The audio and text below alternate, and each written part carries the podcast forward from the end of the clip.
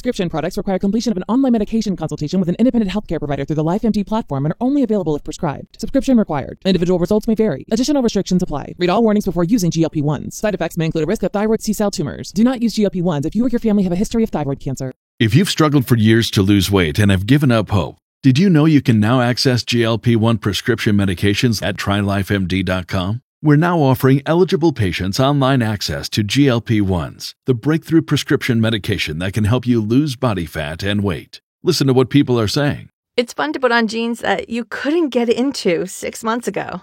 Every morning, I look forward to getting on the scale. For anybody who's struggling with their weight, it's a godsend.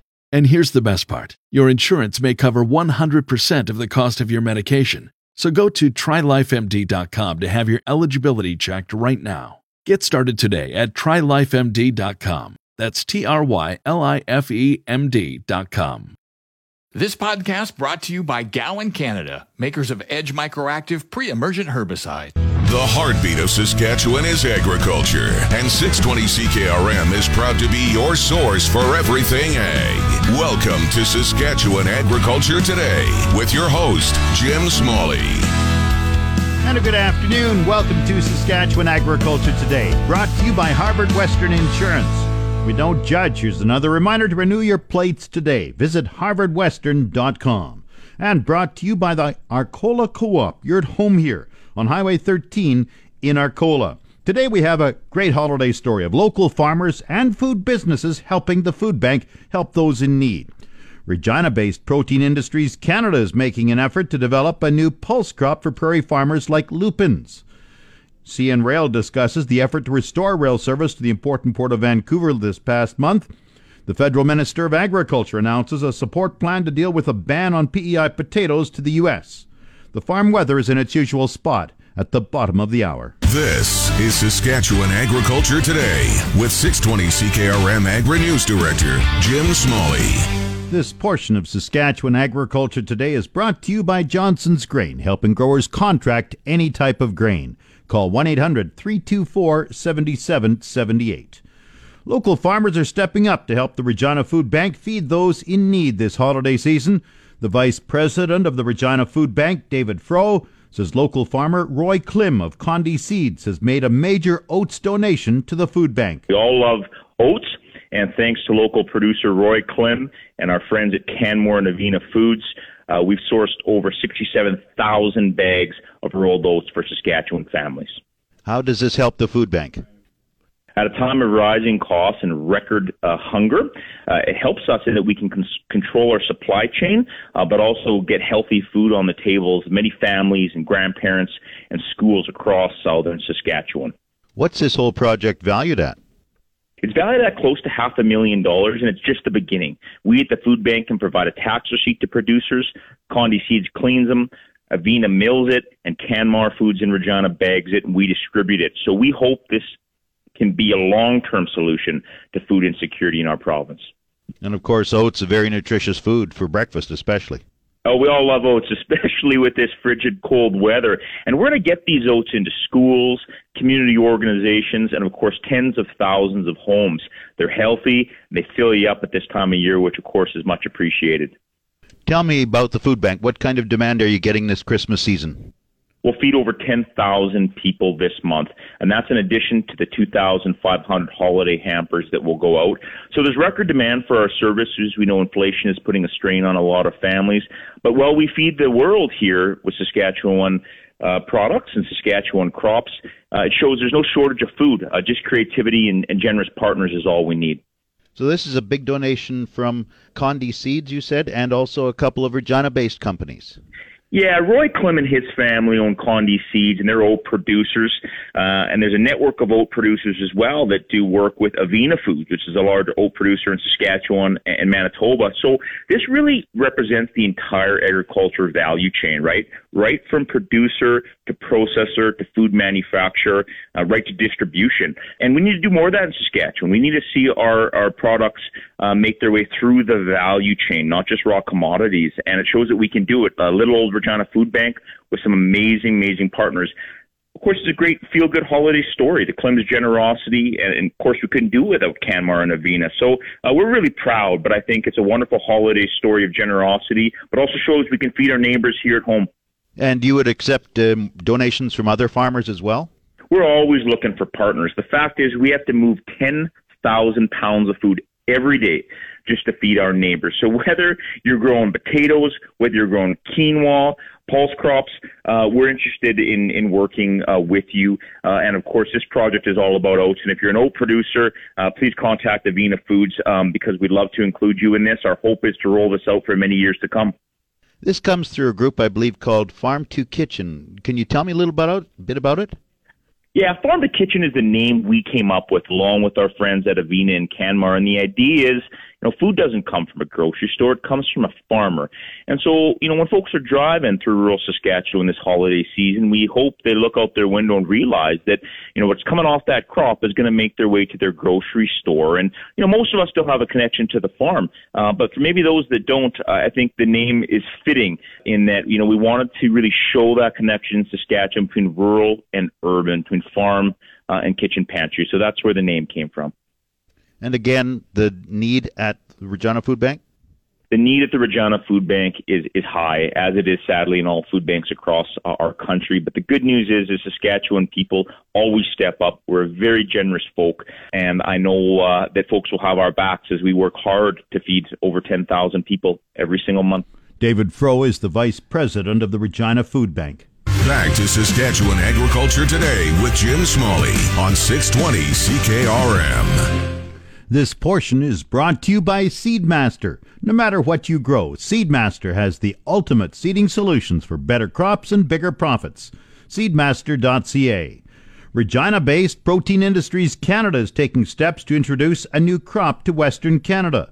CEO Bill Greuel says a $7.3 million project brings together plant breeding and manufacturing to develop lupin, a pulse crop similar to peas on the prairies. It's a $7.3 million uh, investment from Protein Industries Canada and our industry partners, who I'll talk a little bit about. But really, this is about developing a whole supply chain for a crop, a new crop to Western Canada. It's it's lupins. They grow a lot of lupins in in the EU and in Australia, but uh, this is about taking a crop and doing some work in terms of breeding work and then ingredient manufacturing and using those ingredients in the development of consumer packaged goods products, which could be alternative dairy or alternative cheeses. So it's really an end to end value chain investment that we've made.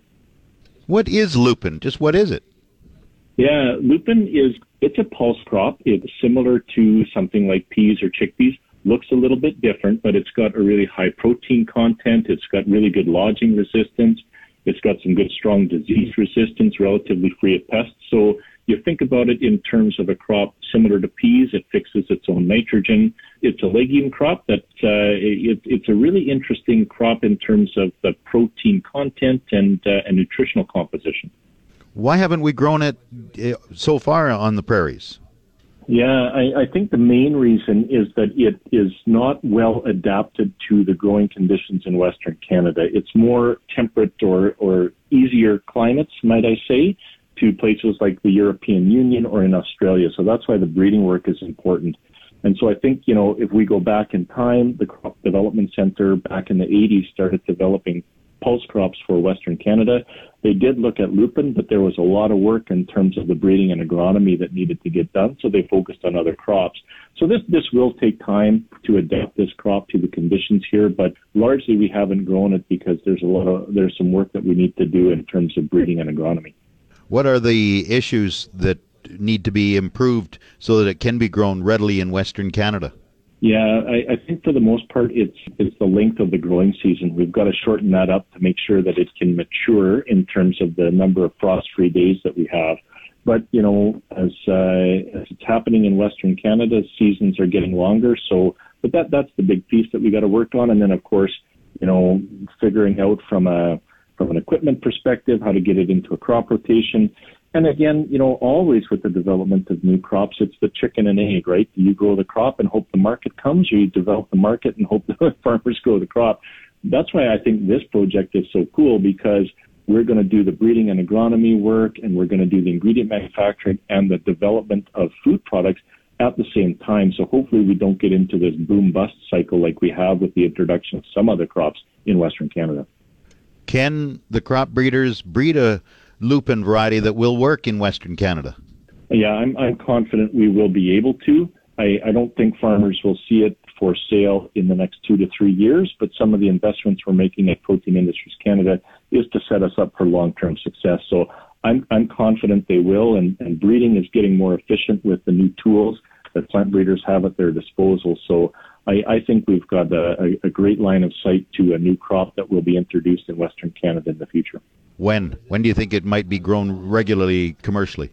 Yeah, I, I, I think we'll see varieties starting to get tested within the next two to three years. So the project for us is, is a short cycle project. And uh, I think they'll be testing varieties and different accessions here in Western Canada in the next year. I would say three to four to five years out, we should be seeing some some new varieties come into the marketplace. Is it easy to grow once they improve the agronomics of it?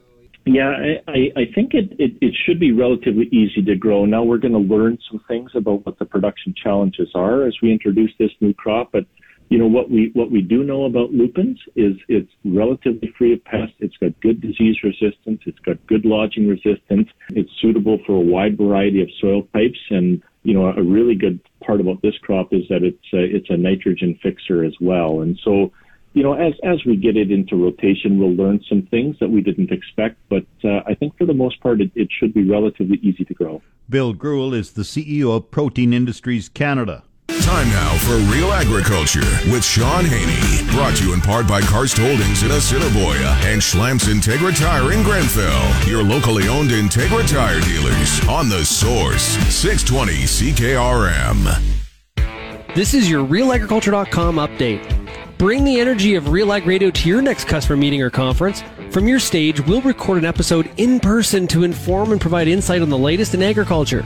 Joined right now by Doug Moisey. He is with Pioneer Seeds Canada. Now, for some growers, they're like, okay, I, am looking for real accuracy. Like, really, I'm, I'm, I'm going to like place this seed exactly where I want it.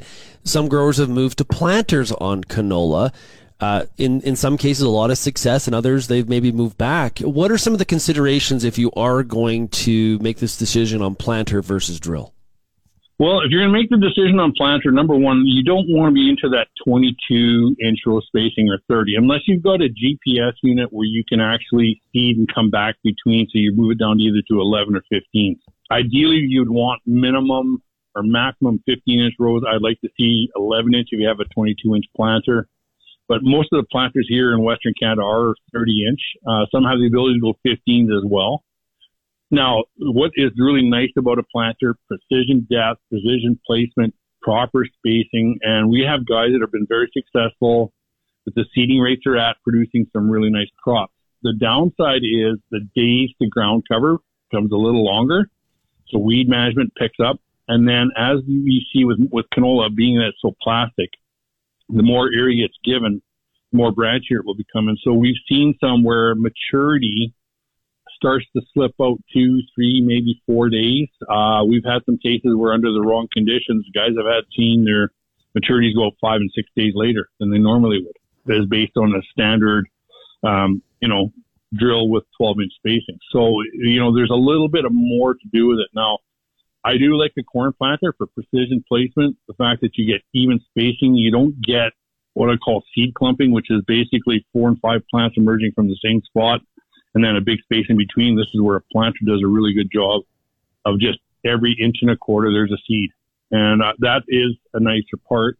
And typically we also see because these planters are typically don't have a fertilizer kit, you have, don't have to worry about, um, you know, salt effect from fertilizer with the seed, etc. Now, the downside, phosphate still has that nice quick pop-up effect that does help canola seed. So some guys have gone to using a biological seed treatment that, um, and I'm going to just use them because that's the common one is Jumpstart, and they've used that to help with their phosphate uptake.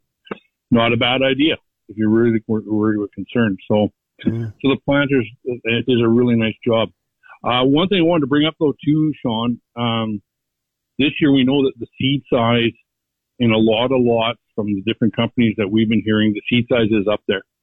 Um, one I would be concerned is with the guys using drills and or planters is make sure you have the proper rollers and or plates for your planters to make sure that you're not cracking seed, you're not breaking up seed, you're not holding on to too much. Uh, last year we saw with some of the bigger seed sizes with one or two customers is that they had put their fine rollers in and didn't put their proper rollers in and they were splitting seed as it was coming out. So, you know, this is a lot of things that guys can be working on this winter as we sit here in this minus 20 degree days. Maybe go heat up the shop and pull that drill out and start looking at some of the things that I can make sure that I have my drill set up for my planter. Well, with the planter, you're you know you're you're striving for higher seed survivability, but you got to balance it off with how low you go on the on the planting rate because yeah. you know the, like there's a give and take. there adverse spring, you go too low, and you're you're going to regret that as well. So it's it's it's some tougher decisions. Yeah. Oh, it is. It is a tougher position uh, position to think about, or, or just tough decision.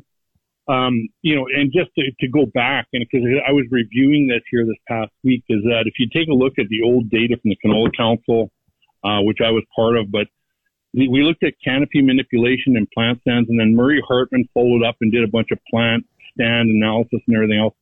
That critical five plants per square foot is that thing that that is our base that we need to be at. Now you can go down to four, but it has to be even. But a lot of work by Angadi and a bunch of other people in Canada shown is that when plant populations are down, and if you have variable emergence, you could be throwing 20 to 30% of your yield out the window.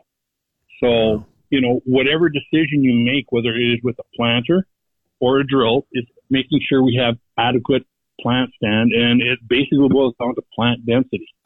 This has been your Real Agriculture Update. You can find out more about this issue or many others at realagriculture.com. It's your agri weather forecast on the source 620 CKRM. The official 620 CKRM farm weather is brought to you by Shepherd Realty in Regina, specializing in farm and ranch real estate in Saskatchewan.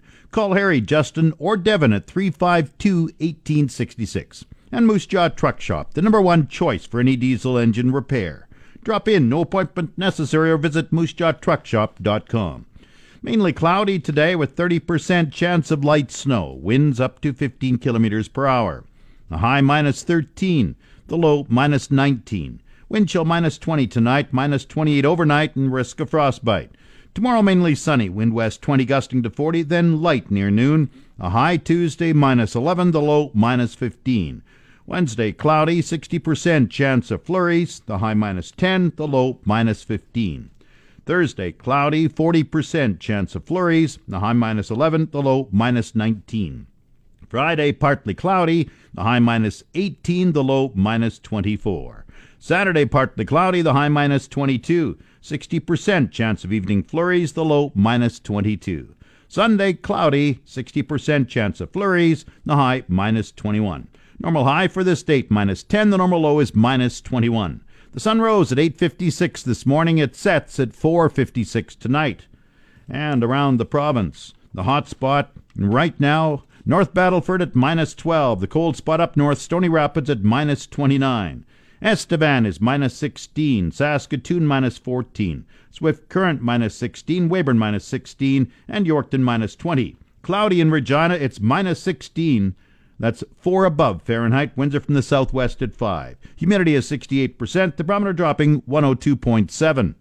Cloudy in Moose Jaw minus 14. Winds are from the south at 12. Once again, Regina cloudy and minus 16. That's 4 above Fahrenheit.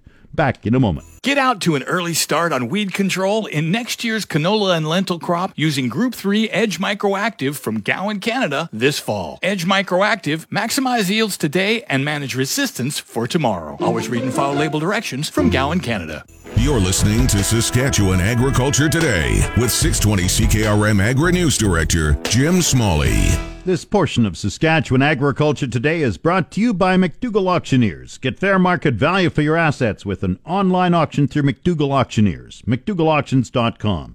And brought to you by Pattison Liquid Systems, experts in liquid fertilizer distribution. Fertilizer's just better when it's wetter. Pattison Liquid Systems, expect the best. Heavy rains and mudslides in British Columbia caused serious service disruptions for CN Rail in November and early December. David Przednowek is the Assistant Vice President for Grain. He talks about CN's response following the first heavy rain that hit BC.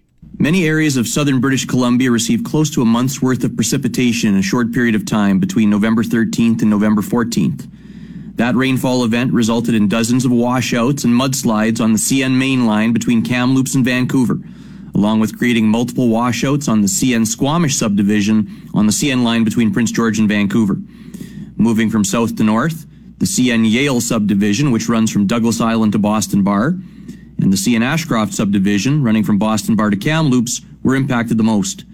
CN's main line to Prince Rupert wasn't affected by the heavy rains and was in service throughout the entire disruption on the BC South region, and many customers were able to divert traffic towards the Prince Rupert corridor. CN's network is unique in that we reach two major Canadian West Coast ports, and that speaks to the overall resiliency of CN's network. It's important to remember that the Ashcroft subdivision is a lot more remote than the Yale subdivision, with more mountainous, challenging terrain. And when the highway network in BC sustained major damage, that restricted the ability of CN to reach impacted areas on its rail line. CN worked its way south from Kamloops and north from Vancouver to sequentially deal with the mainline outages, working towards the most serious issue at Falls Creek Falls at mile 110.5 on the CN Ashcroft subdivision. That was the last spot we could get to because of restricted road access and we could only get in by rail. All told, CN experienced 58 outages over a 150 mile stretch from the middle of November onwards. CN had over 110 pieces of heavy equipment deployed operating 24 7 to get the line back into service, with over 400 employees and contractors responding to the outages. 282,000 cubic yards of rock, earth, and backfill materials were moved to rebuild damaged locations which is the equivalent of over 25,000 truckloads, with much of it being moved into position by train. The 58 impact sites had damage ranging from just washed out track to the entire rail bed. And there was soil and debris from the heavy rain. The summer fire made it worse because of reduced vegetation to hold the soil up. CN has taken plans to mitigate the impacts of mudslides and rock slides. Well, CN has multiple ways to protect track from washouts and slides. The first is slide fences. When a slide comes in, the slide fence is also activated. An alarm goes to the traffic control center, and trains don't go through until we can resolve the slide and remove the debris. The second activity is ditching along track between the track and the mountainside. When debris comes in, it goes into the ditch itself and not onto the track. Of course, that ditch can only take so much debris.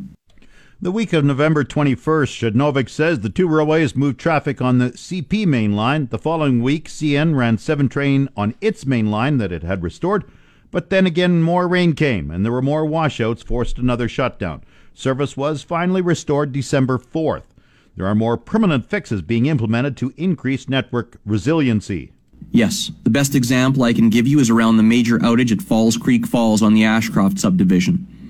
In the immediate term, and as I described earlier, we dealt with the washout, put down temporary track, and reprofiled the slopes above the track in order to minimize the risk of debris and runoff. Wide ditches were established to capture runoff from the mountainside and divert it away from the track.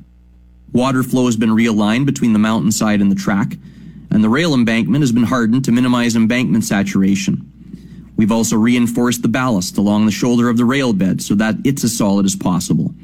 Track is inspected after every train passes through the affected area, and we have a rail surfacing crew on standby as we run over the temporary track. The next step is to install a permanent five span, 229 foot rail bridge, and we expect that to be completed before year end.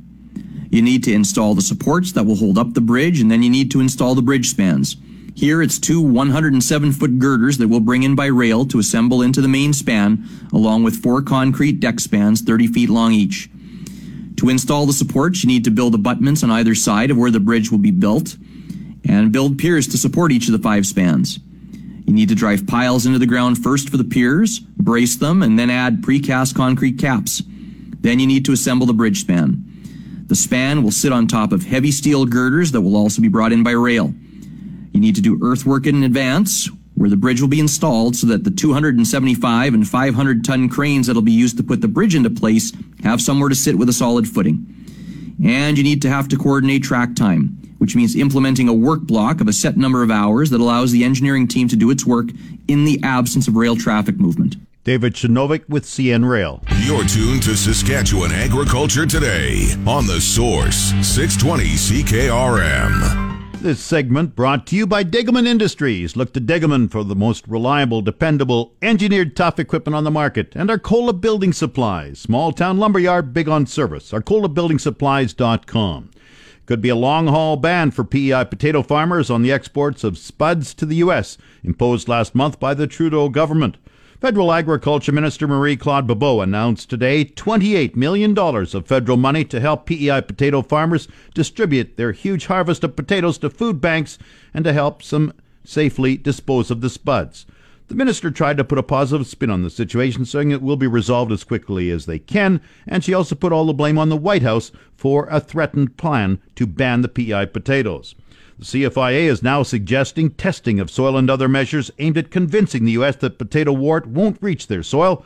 Could take well over a year to complete. The Market Updates with Jim Smalley on the Source 620 CKRM. Market Update brought to you by Nelson GM in Assiniboia and Avonlea. With new inventory arriving daily, they'll find a vehicle that fits your agriculture lifestyle. Proudly serving southern Saskatchewan for over 60 years. See Nelson GM today. Grain prices were mixed in early trading. Viterra prices for canola gained 60 cents at 981.32. One red spring wheat fell 53 cents at 467.20.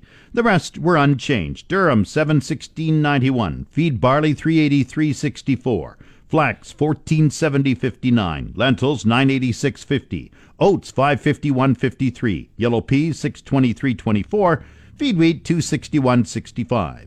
At Minneapolis, March spring wheat fell 4 cents at 10.18 and a half cent a bushel. It's the Livestock Reports on the Source 620 CKRM. The livestock quotes are brought to you by the Weyburn Livestock Exchange. Call Weyburn 842 4574. And now the latest quotes. Good afternoon, everyone. This is Lee bringing the market report direct from Heartland and Swift Current. We had 800 cattle on offer last week with mostly cows on offer. All cows sold three to five dollars higher. Here are the quotations. D one and two cows are trading from seventy eight to eighty five and a half. D three cows sixty to seventy four. Feeder cows seventy five to ninety five. Open one thousand pound heifers were trading from one seventy two to one eighty two fifty. Good bulls are trading from ninety to a dollar five. Just a note before closing, we wish everybody a Merry Christmas and a Happy New Year. Our first regular sale in the new year is January the 4th. This has been Lee Crowley bringing the market report from direct from Heartland and Swift Current. Good day and good marketing. And the latest pork prices 170 12 per CKG. Coming up, the resource report. This is the Saskatchewan Resource Report on 620 CKRM. Here's Jim Smalley. Now the resource report brought to you by Second Look Online Auction. Visit 2ndlookonlineauction.com to see what's up for bid. The Highways Ministry says winter weights will be allowed on all applicable highways starting today. This includes central and southern regions. The northern region saw winter weights go into effect December 13th. Milder weather this fall resulted in postponement of winter weight season this year. Typically, these temporary weights are removed on March 15th to protect the highway system. Winter weights allow truckers to carry up to 20% heavier loads during winter months to keep the economy competitive. The Water Security Agency is offering free online workshops for farmers to plan water drainage projects in a changing climate. The workshops called Ag H2 Onward will introduce farmers to the Agricultural Water Management Program in Saskatchewan, the process and benefits of drainage approvals, and techniques to best manage water on their land. The free workshops are being offered until April 2022 and include two half day sessions. Sask Water says farming is the backbone of the provincial economy, and managing water is an important economic tool for producers. As well, there is an added challenge of adapting to a changing climate. The Water Security Agency says there are important opportunities to help producers plan farm drainage projects that are adapted to weather extremes, like flood and drought, while increasing productivity. More details are available at ag-h2onward.ca. On the markets, the TSX is down 339 points to 20,399. The Dow has dropped 610 points to 34,754. Oil has fallen $4 to 66.72 a barrel. The Canadian dollar is down 27 one hundredths of a cent at 77.26 cents US. That's the Resource Report. If you missed any segment of the show, tune in to the on demand Saskatchewan Agriculture Today podcast, brought to you by Gowan Canada. Gowan Canada understands the challenges growers face and takes pride in finding effective crop protection solutions. Visit gowancanada.com to learn more. That's Saskatchewan Agriculture Today. I'm Jim Smalley. You've been listening to Saskatchewan Agriculture Today with Jim Smalley on 620 CKRM. If you missed any of today's broadcast, download the podcast now online at 620CKRM.com. Saskatchewan Agriculture Today, following the 12 o'clock news on your voice for everything ag. 620 CKRM. This podcast brought to you by Gowan Canada, makers of Edge Microactive pre-emergent herbicide.